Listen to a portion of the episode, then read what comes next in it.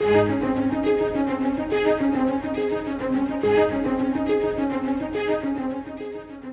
uncertain days, it is important to remember that our world is getting ready to meet God. We are all getting ready to meet Him. The King is coming. Today, we join Scott Pauley in walking through the final book of the Bible, the revelation of Jesus Christ.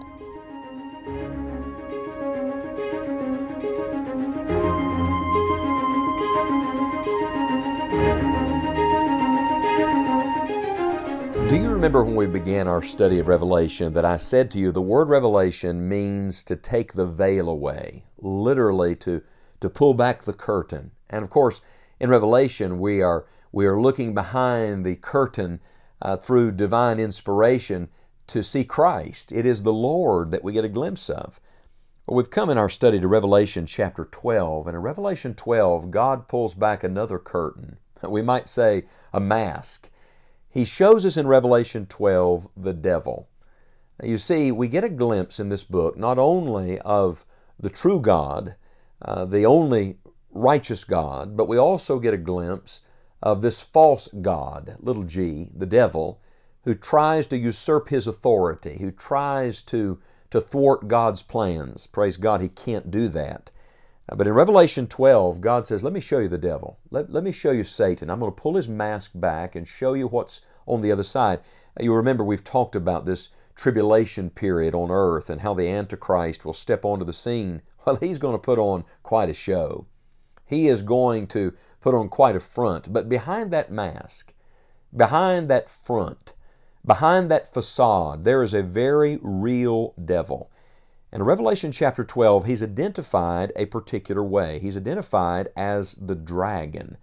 Verse 3 says, There appeared another wonder in heaven, and behold, a great red dragon, having seven heads and ten horns and seven crowns upon his heads. It's a reference to his earthly dominion. Remember, he's the prince of the power of the air. He's the spirit that now worketh in the children of disobedience. So he has power.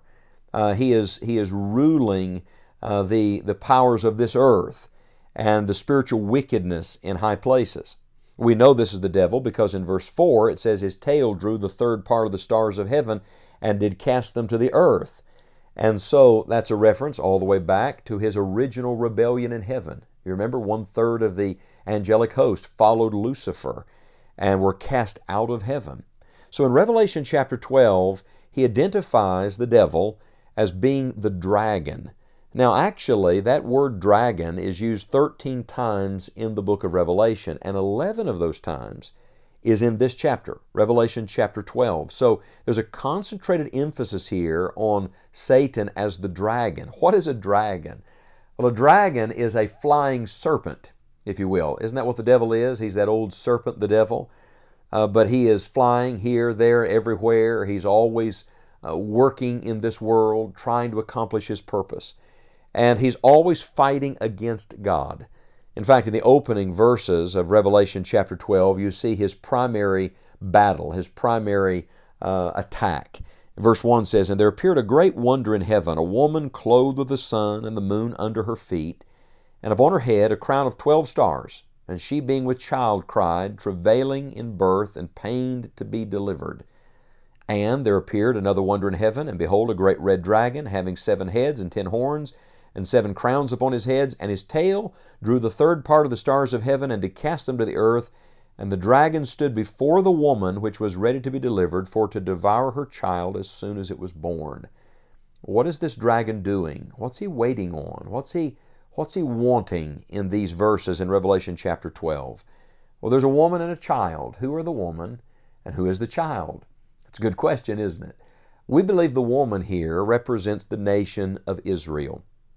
This, this woman that has 12 stars, a crown with 12 stars, indicative, of course, of the 12 tribes of Israel. And she's travailing in birth, she's, she's going through pains. Uh, no nation on earth has gone through the travail of the pain that Israel has. What was Israel's great purpose? Israel's purpose was to bring forth the Messiah. It was through Israel that Christ would come. It was through this woman that the child would be born. And so The devil, this dragon, hates the woman because he hates the child she's bringing forth. He, he's standing in the delivery room. Literally, he stood before the woman which was ready to be delivered for to devour her child as soon as it was born. He's standing there waiting on the child to come so that he can destroy the child. This, of course, is the Lord Jesus, the child promised in Genesis chapter 3 and verse number 15, the, the child of promise, uh, the, the beloved Son, the one that would come to save the world. Now, Satan hates Christ, and because of that, he hates anyone and anything connected to Christ. The devil has always hated Israel. He's hated Israel because of Israel's connection to God.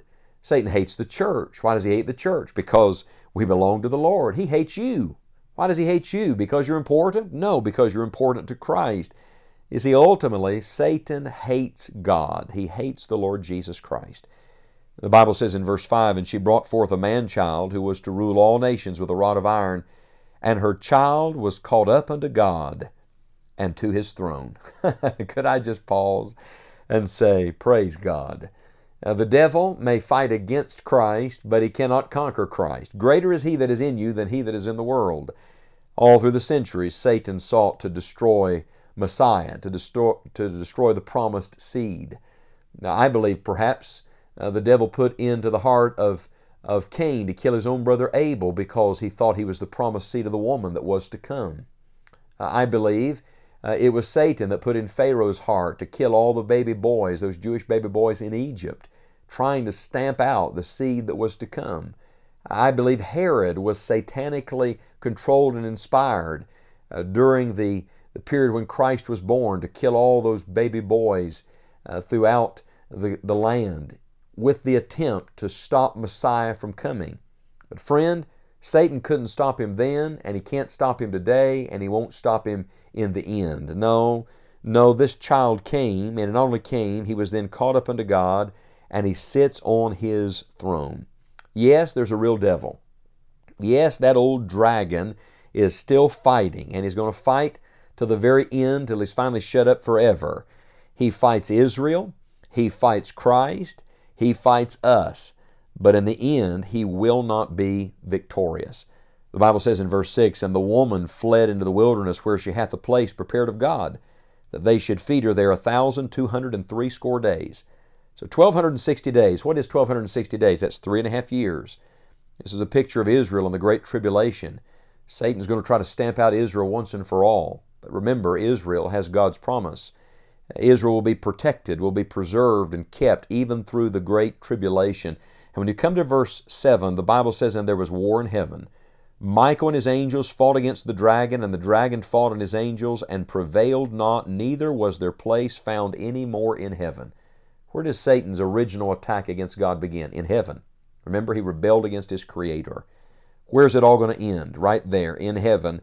Satan's going to bring the war to God, and God's going to put him down there once and for all. Verse 9 says, And the great dragon was cast out, that old serpent, called the devil and Satan, which deceiveth the whole world. He was cast out into the earth, and his angels were cast out with him. Friend, he was cast out in the beginning, he'll be cast out in the end. He was defeated from the start, he'll be defeated eternally. I want to tell you today that the devil is already a defeated foe, and that Revelation 12 is going to be fulfilled as surely as it was foretold. Aren't you glad that though Satan may fight, though the dragon may attack, that our Christ is greater than all? Don't get fixated on the devil today. No, he's a real foe. He's, he's God's enemy but you fix your heart and your attention on Christ who conquers all.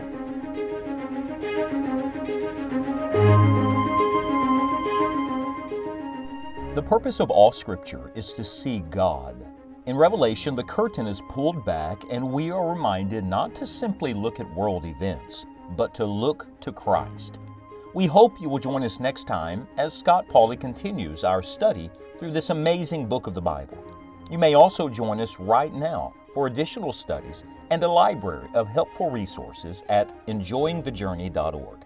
You will find several new features at our online home, and we trust they will be a blessing to you as you walk with God. Plan to visit us each day at enjoyingthejourney.org, and we look forward to returning to Revelation on our next broadcast. Keep your eyes on Christ and look up. The King is coming.